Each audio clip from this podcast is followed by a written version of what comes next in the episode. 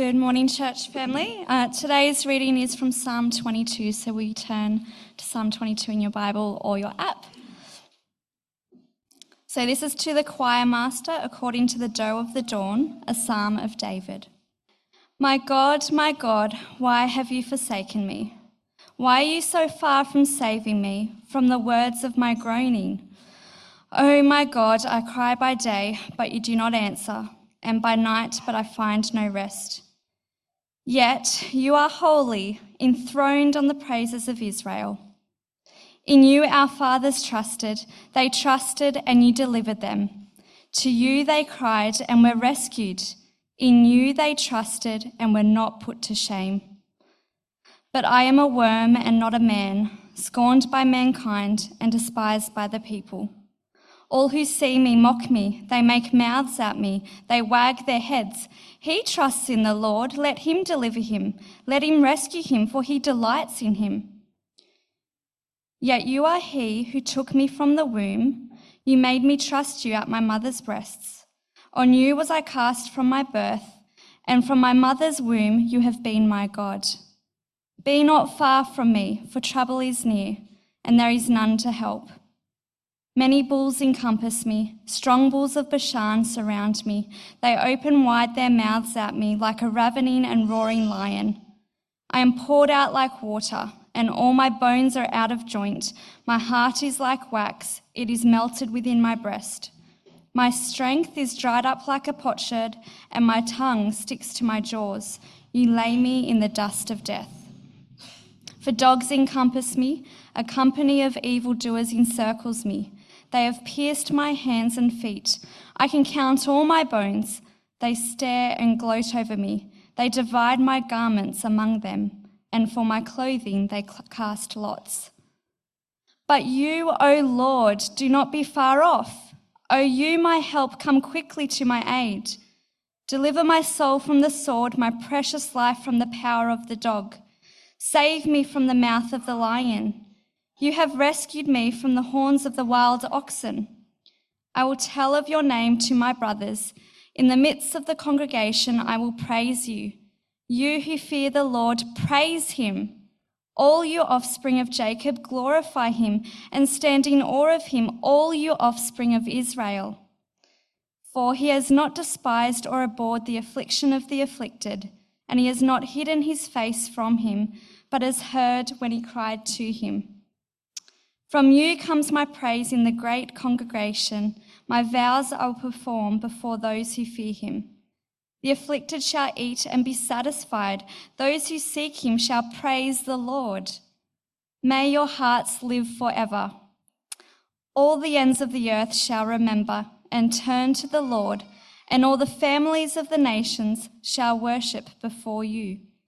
For kingship belongs to the Lord, and he rules over the nations. All the prosperous of the earth eat and worship. Before him shall bow bow all who go down to the dust, even the one who could not keep himself alive.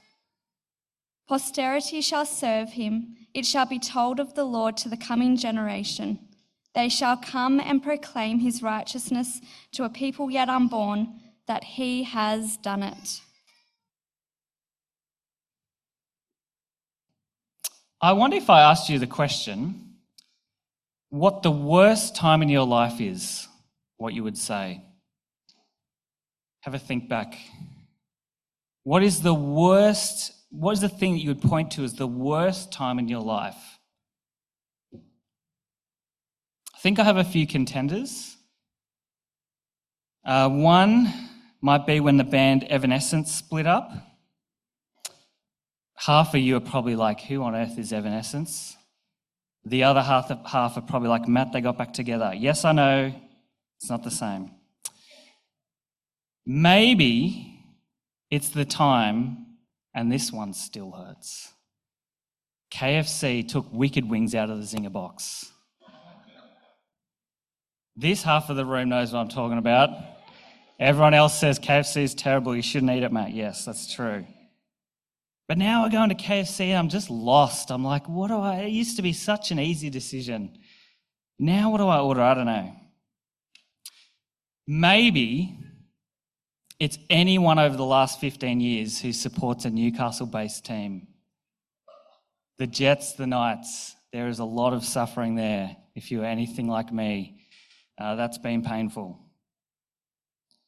Maybe it's the time I broke my arm when I was eight. I uh, rode a bike into the back of a garage. I didn't break my arm that time, so I did it the second time, and that's when I broke my arm. Uh, that was quite painful. I don't know why I repeated it again. You'd think I'd take the warning from the first time. Maybe it was COVID recently. COVID was a pretty tough time for a lot of people. Uh, it was tough for me in some ways. I'm sure for some people here, varying impacts of uh, suffering there. Maybe it's the time I found out I was being made redundant. I had just had Arthur, my son's about eight years old. The week he was born, my company shut down, the whole company. Uh, now, having a new baby, first baby, that's a pretty stressful experience, I'm going to say. Maybe it's the time that a good friend of mine in Bathurst died. Uh, there's a guy that I had built a relationship with. He was about 80. Uh, we were great friends. I saw him multiple times a week and he passed away. Uh, thankfully, he was a Christian, but that was a pretty painful time. Uh, that was something that I didn't enjoy going through. Maybe it was that time that my dad died when I was six.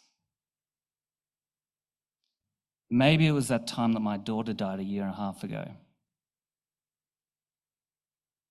It's a fact of life, isn't it? If you live past a certain age, you will have suffering in this life.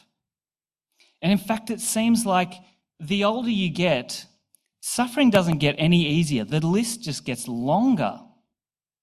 I'm sure there's people in this room who kind of be like, Matt, we can spend the whole day and I can tell you about the myriad of things that I've been through in my life. But I wonder how you deal with suffering when it comes. When you are going through those deep, dark places, where do you go for comfort? Who is it that you look to? Where do you find comfort in suffering? If I'm honest, I think I'm someone who probably actually tries to ignore it and pretend like it's not there. Uh, if I don't think about it, I won't have to deal with it. Hopefully, it'll go away. I won't have to deal with the pain. Uh, that's my kind of normal reaction. But there's people who are at the complete other end of the spectrum. Like all they can think about is the pain and suffering that they're in. Every waking moment is thinking about it. They're consumed by it. And for some people, that becomes their whole life and their personality is, is thinking about the suffering they've been through. For some people, it's drugs and alcohol. For some people, it's pushing hard into work. Uh, for some people, they might tell one single friend, one family member, and confide in them, you know, actually, what? You know, it might look like I'm doing well, but I'm actually really struggling. For others, they'll cry on any shoulder that they can find uh, with their suffering and communicate with those people and tell them how hard things are. Where do you go and what's your reaction in suffering? Where do you find comfort when you're thinking about suffering? Today we're going to look at Psalm 22, and it is one of the deepest expressions of suffering in the Bible. It is one of the deepest expressions, the most heartfelt expressions we see of someone going through suffering. But the question I want you to think about is where do I find my comfort in suffering? When things are really hard, and of course I'm not talking about KFC wicked wings, when things are properly hard, where do you go in suffering? I'm going to pray and then uh, we'll get into the, the meat of the talk.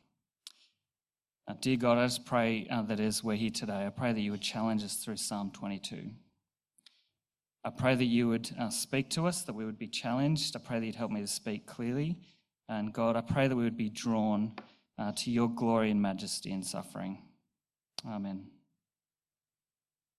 Okay, so if you've got your outline, the first point on the outline David's words tell us that true comfort in suffering is found in God alone. See, Psalm 22, it's probably written by David. Uh, it says by David, that's probably who wrote it, uh, about 3,000 years ago, and it's actually a song. I don't know if you realize that, kind of says to the choir master. It's to the tune of of the Dawn, which, to be honest, sorry, yeah, That's what it is, isn't it? Yes. Um, the Dawn, which sounds like a bit of a boring tune, to be honest, to me, but I'm sure it was amazing. We actually have no idea what this tune sounds like. So if someone wants to make up a tune and put the words into this, um, go for your life. No one can tell you it's wrong. Um, I won't try. It'll be like Baa Black Sheep or something that I'll fit it into, and it won't work at all. Uh, but a look at Psalm 22 confronts us with this horrible picture of David going through this intense, intense suffering. He's in the deepest, darkest place. Let's read through some of what David says in Psalm 22, if you've got it open. Um, Psalm 22, it's what Beck read for us before. We're going to start at verse 1. My God, my God, why have you forsaken me? Why are you so far from saving me from the words of my groaning? Oh my God, I cry by day, but you do not answer, and by night, but I find no rest. But I am a worm and not a man. I, in verse 6, I, but I am a worm and not a man. In verse 14, I am poured out like water. In verse 17, I can count all my bones. I think it's fair to say here that David is not having a good time. Uh, this is someone who is expressing the deepest of agonies. He's in a world of pain. So much so that I, I don't know about you, but I almost get the feeling like these words don't properly, they just cannot possibly express what David is really feeling at this moment. I am a worm. I am scorned. I'm despised. I'm mocked. There's definitely something going on here where people are kind of after him and, and uh, you know, really oppressing him. I don't know if you can, can connect with these bits. All my bones are out of joint. I don't know if you've ever had a dislocation. That's pretty bad on one place. All my bones are out of joint. My heart is like wax, and my tongue sticks to my jaws. You lay me in the dust of death. So, this is someone who is describing the lowest of lows. Someone who is totally at the end of everything. He can just not see the end. It is black, it is dark. And I think that's something that's true of suffering, isn't it? When you're in proper deep suffering, it can feel like there is just no way out. And so, what does David do in this terrible place? What do we see in Psalm 22 that he does when he's going through this terrible suffering? Well, he speaks of the character of God, doesn't he? David in Psalm 22 tells us that true comfort in suffering is found in God alone. And the tempo of this psalm, it's quite interesting. I don't know if you picked it up, this, this kind of back and forth. Three times it happens where he goes, Wow, this is terrible. I'm going through this immense, terrible thing, but God, you are great. But this is just, I cannot handle this. This is just too painful, but God, you are amazing, you are good. And it happens uh, three times. And it kind of, as you go through, the bits get longer and longer, where the third explanation of suffering is this long passage. And then the third explanation and um, dwelling on God's goodness is the longest of all. And it's kind of like David's battling. If you've gone through suffering, you might even recognize this tempo. When you're in suffering, it kind of feels like it comes in waves. You have this really dark, uh, difficult place when you're just in despair, and then it'll go to hope for a little bit, and then you'll come back to despair, and it kind of, there's no um, rhyme or reason for how long you're in each one, but that's kind of what we see here. And we're going to read some of it, mainly the part where David rests on God, but we're going to start at verse 4. In you our fathers trusted, they trusted and you delivered them. To you they cried and were rescued. In you they trusted and were not put to shame. Verse 22 I will tell of your name to my brothers. In the midst of the congregation, I will praise you. Then we're going to skip a little bit. For he has not despised or abhorred the affliction of the afflicted, and he has not hidden his face from him, but has heard when he cried to him. From you comes my praise in the great congregation. My vows I will perform before those who fear him. The afflicted shall eat and be satisfied. Those who seek him shall praise the Lord. May your hearts live forever. Then we're going to skip to verse 28. For kingship belongs to the Lord, and he rules over the nations. All the prosperous of the earth eat and worship. Before him shall bow all who go to the dust, go down to the dust, even the one who could not keep himself alive. Posterity, which means all future generations, shall serve him. It shall be told of the Lord to the coming generation. They shall come and proclaim his righteousness to a people yet unborn, that he has done it. See, why does David find true comfort in God? It's because God is a good God. God is a good God. And He's a God that has the power to deliver on that goodness. He's done it time and time again. David can see this throughout all of history. He says it in Psalm 22 My ancestors could see it. Uh, the ancestors could see it. I can see it. All future generations are going to see this. God is a good God. He delivers on his promise. In verse 31, he is a righteous God. The suffering, though, it's still just as sharp, isn't it? In fact, the suffering throughout Psalms, it's not like it kind of gets less until it's gone and he's going, actually, this is great. It gets, uh, in fact, if anything, worse and worse. But a completely good God with complete control means that there is a good plan behind suffering. Even if it doesn't seem that way, even when the suffering is terrible, like it is in Psalm 22, God has a good plan. I wonder how many of you, um, when you're thinking about buying stuff, look at review sites. Does, do many people do this? Couple, Google, Facebook, YouTube videos. Uh, I do it all the time. If I am trying to buy something, probably over a couple hundred bucks, I will look at as much as I possibly can. I think what I'm trying to do is work out where does the realm of public opinion sit with this brand or product or company. Um, I did it recently with a couple of things. I've done it with uh, actually these pair of shoes. I watched far too many YouTube videos of people cutting open this particular brand of shoes to see what was inside. Where does the public opinion sit on this brand of shoes? Um, look, that's maybe just a bit of a weird thing. Maybe you're just like, man, I just thought you were talking about Google and Facebook. Um, but I look at heap of, heap of review sites, want to see what people have to say. I think what I'm trying to do is establish essentially a track record of the company or the product. Is this something that people have had a good experience with? You know, how does it go over time? What was the service like? Uh, another one was I had to get a driveway redone. Our driveway was destroying our car, so we had to get a new one. So I went onto Facebook, Google, uh, try and understand, you know, is this concreter going to turn up? They're going to do a dodgy job. Are they going to, you know, give me what they said they're going to give me?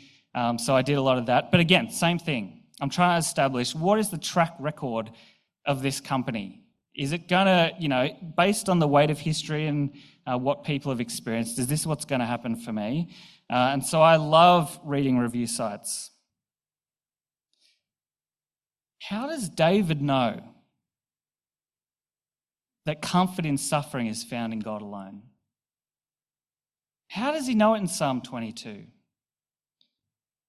It's because he can see the track record of God, isn't it? He can see that God delivers every time. He is 100% perfect. He is a good God who, every time in history, has been good. He is by nature good and he has the power to deliver on that goodness. He always has and always will be a good God. And so David says, I trust you, I find comfort in you. See, David's words tell us that true comfort in suffering is found in God alone. But it's not just David that we rely on, is it? I mean, don't get me wrong, David is amazing. He wrote a lot of the Bible. I'm not having a diss on David. Uh, but there is a lot more that we rely on. You see, Jesus' actions on the cross also tell us that true comfort in suffering is found in God alone. Jesus' actions on the cross also tell us that true suffering is found in God alone. Now, Psalm 22, for those of you who are particularly astute and know your Bible well, um, should remind you of probably the, the most great example of suffering in human history. It's probably one of the, the um, most famous sayings of suffering in the Bible. So much so that probably even some people in this room will know it in the original language. Eloi, Eloi, lama sabachthani, my God, my God, why have you forsaken me? If there was ever a line that should make us feel the gravity of suffering, it's this one that we find in Psalm 22. My God, my God, why have you forsaken me? And of course, that's what Jesus says as he's hanging on the cross. Uh, it is one of the most famous lines in the whole of the Bible. And in fact, the words in Psalm 22, I don't know if you've realized this, they are the exact words that Jesus says on the cross in Mark chapter 15 and Matthew 20, 17. And that's not a mistake. See, Jesus is pointing at Psalm 22 when he's on the cross and says, This is where I am at. If you want to know what I'm going through and know what I'm thinking and understand my emotions, read Psalm 22. My God, my God, why have you forsaken me? And it's amazing that a psalm written probably a thousand years before Jesus uh, was hanging on the cross is what Jesus points to. And when you actually start to look at it in that light, I think Psalm 22 starts to take on a bit of a different texture. It's actually quite amazing. When you start looking at it in that way, you go, okay, David's suffering, but actually, maybe he's writing about something else here a little bit. Uh, maybe this is not just about David's particular suffering. Maybe, and in fact, I think this is David also, not that he probably knew it at the time, talking about Jesus' suffering. And there's a couple of reasons for this. One is the obvious one that Jesus points to it. He, he clearly references Psalm 22. But there's some other bits in this passage. Let's uh, look at verse 6. Scorned by mankind and despised by the people. You remember uh, all the people in Jerusalem wanted to kill him by the time that he was on the cross. Verse 7 All who see me mock me, they make mouths at me, they wag their heads. He trusts in the Lord. Let him deliver him, let him rescue him, for he delights in him. I mean, we know where that's from, don't we? We've seen that. Right before Jesus dies, everyone's making fun of him. Verse 16 They have pierced my hands and feet. Now, I don't know of any time that David had his hands and feet pierced. They divide my garments in verse 18. They divide my garments among them, and for my clothing they cast lots. See, Jesus is saying, This is where I am. Psalm 22, the suffering that I'm going through is Psalm 22. It's the deepest, darkest depths of anguish. We can in part understand Jesus' suffering by looking at Psalm 22. And in that suffering, Jesus tells us that true comfort is found in God alone. See, he finds comfort just as David did in God's character and goodness. See, he knows his father's track record. Just like David, he knows the track record. He knows that his father is always good. He knows that his father will always deliver him. His father has the power to ensure that he can deliver on his good plan. So when David says in verse 24, For he has not despised or abhorred the affliction of the afflicted, and he has not hidden his face from him, but has heard when he cried to him. Jesus says, That, that is what I know. And in verse 28, For kingship belongs to the Lord, and he rules over the nations. All the prosperous of the earth eat and worship. Before him shall bow all who go down to the dust, even the one who could not keep himself alive. Posterity shall serve him, all generations shall serve him. It shall be told of the Lord to the coming generation. They shall come and proclaim his righteousness to a people yet unborn, that he has done it. Jesus says, That, that is my Father. See, Jesus knows that his Father is a good God. Jesus knows that his Father is good and that he has the power to complete his good plan. Jesus knows that on the cross, God has a good plan for his suffering.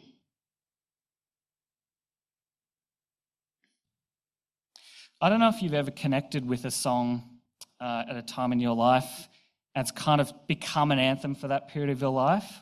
I think this often tends to happen in teenage years for some reason, um, probably like Black Sabbath or Metallica, or that's like the grungy version. Um, for some people, it might be like Taylor Swift, One Direction. Don't admit to that if that's you, um, but some people. Maybe it's the Bee Gees, I don't know, whatever it is. I have a vivid example of this happening in my life that I can remember.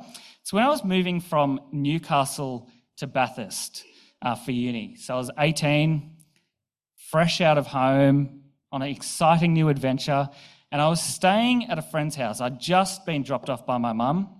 Uh, I was uh, lying in bed at night. I listened to this one song for an hour lying in bed. Uh, I know that's a little bit of a weird thing to do. But I had these feelings that I was kind of going through at the time, and it was these two con- almost conflicting emotions. One was this great excitement and great hope. You know, I was kind of 18, going out into the world, getting to make all my own decisions, uh, kind of, you know, becoming an adult. I wasn't a kid anymore. And I was kind of excited for this new adventure that I was going to be going on. So there was that emotion. But then there was also this other emotion that I don't have a great word for. It's kind of like nostalgic grief almost. Uh, you know, I wasn't a kid anymore. I wasn't going to see my school friends very much anymore. I was leaving behind siblings that I'd spent my whole life with. My mum, who I love uh, very dearly, I wasn't going to, you know, have the same relationship with again. So I had these two kind of contrasting but complementary. It was a bit of a weird mix of emotions going on. And I found it expressed really well in this song called The Lark Ascending. Now, it's quite a famous piece of music. It's a classical piece of music. It goes for about 15 minutes. If you get a chance on the way home to listen to it, um, you should definitely listen to it. It's by a guy called Ralph Vaughan Williams. Uh, and it's this piece of music where this violin kind of goes throughout the whole piece. And in some parts, it's this really high up in the clouds, you know, amazing soaring piece of music. It's exciting. It's kind of like a lark, a bird, flapping around happily, going, Yeah, this is the best. But then there's these other points in the song where it becomes really kind of slow and purposeful and almost uh, kind of like someone going through grief. And I found that night that this was the song that I found could express how I was feeling. Uh, and I sat there and listened to it for an hour in bed. And uh, I think if you wanted to know what I was going through at that time in my life, I can point to that song and go, you know, listen to this. It'll tell you everything you need to know. Well, that's what Jesus is doing in Psalm 22. When he's on the cross and he points to Psalm 22, he's saying, That's what I'm experiencing. That's what I'm feeling. On the one hand, this incredible grief, my God, why have you forsaken me? But also communicating the comfort that he has in the goodness of his Father.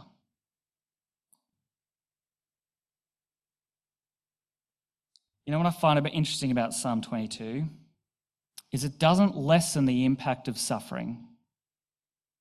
I kind of get no sense that in Psalm 22, either David or Jesus have, you know, they kind of reach out to God and then the suffering's instantly gone. Uh, in fact, we know with Jesus that that didn't happen. Uh, he's on the cross, and we know what happens after he says this he dies. Uh, but I get no sense that these two reaching out to God means that the suffering goes away. In fact, it's probably just as sharp as it ever was uh, when we're reading through Psalm 22. I wonder what form you think comfort should come in from God. Perhaps you've gone through tough times in the past. Uh, perhaps you've been in suffering. Perhaps you've been in dark places. I wonder if you reached out to God, and if you did, I wonder what kind of comfort you expected from Him.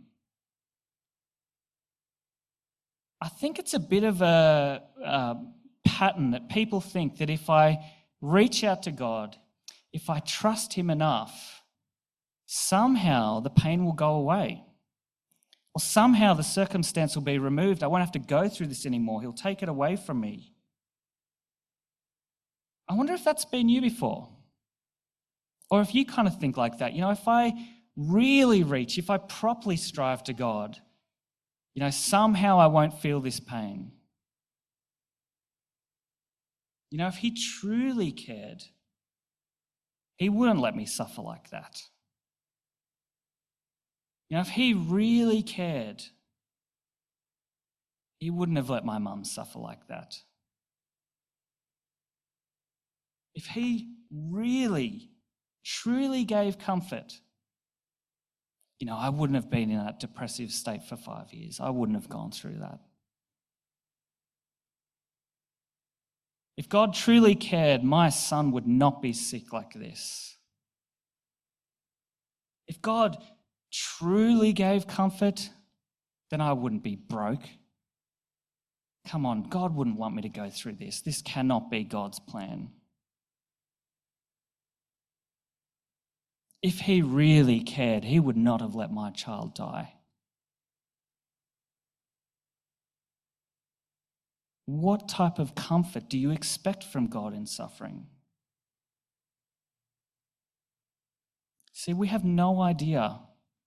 We have no idea why we're going through the suffering that we're going through sometimes.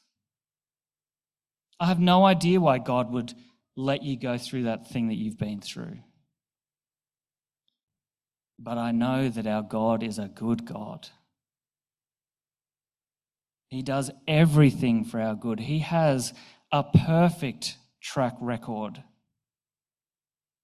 He is a good God who has the power to deliver on his good. And so, no, no, matter what's happening in your life, no matter what suffering you've been through, you're going through right now, God has a plan and it is good. You might not be able to see it, but God has a good plan. I mean, imagine for a second if God on the cross, my God, my God, why have you forsaken me? And God goes, actually, yeah, why am I doing this? Off the cross, there you go, suffering absolved. Imagine where we would be I'm sure the apostles, you know, standing there watching Jesus die on the cross, I'm sure none of them thought that was a good plan of God. I guarantee none of them thought this is what is, yep, fantastic. Loving this. Imagine for a second if God had taken Jesus off that cross, we would be the ones forsaken by God. See, Jesus and David tell us that comfort in suffering is found in God alone. But the reason we can find true comfort in God alone is because he suffered for us. Jesus on the cross is one of the greatest expressions of goodness through suffering. It is the greatest expression of goodness through suffering in the whole of human history. God demonstrated his love for us in this that when we were still sinners, Jesus died for us on the cross. Uh, Romans chapter 5, verse 6 to 8 says, You see, at just the right time, when we were still powerless, Christ died for the ungodly. Very rarely will anyone die for a righteous person, though for a good person, someone might possibly dare to die. But God demonstrates his own love for us in this while we were still sinners, Christ died for us. Jesus willingly suffered being forsaken by God so that we didn't have to be forsaken by him. Isn't that amazing? This is the goodness of God. This is the love of God. That although I forsook God, I rejected him, we all rebelled against God. We wanted nothing. In fact, we said, I would prefer to die than to recognize you as God. Even though we did that, God looked and He said, I will suffer and take the punishment that you deserve so that you don't have to.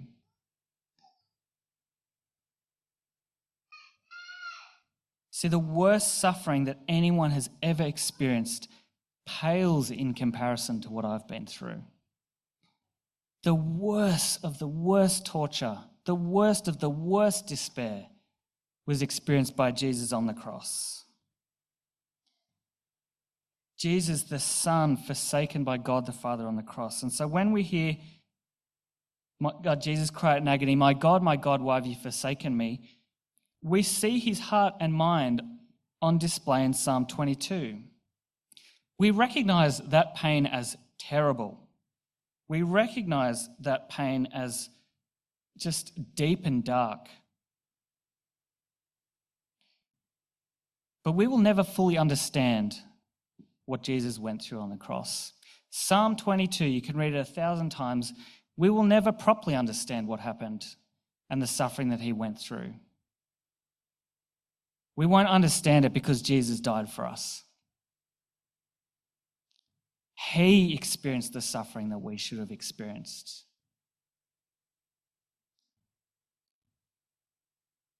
This is the God where true comfort is found in suffering. In the God who suffered for us and demonstrated his love for us on the cross. We know that we have a good, good God.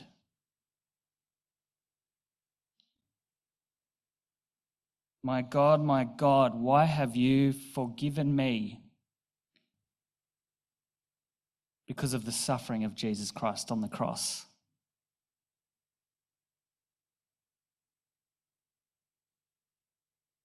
So, when you're in the middle of true suffering,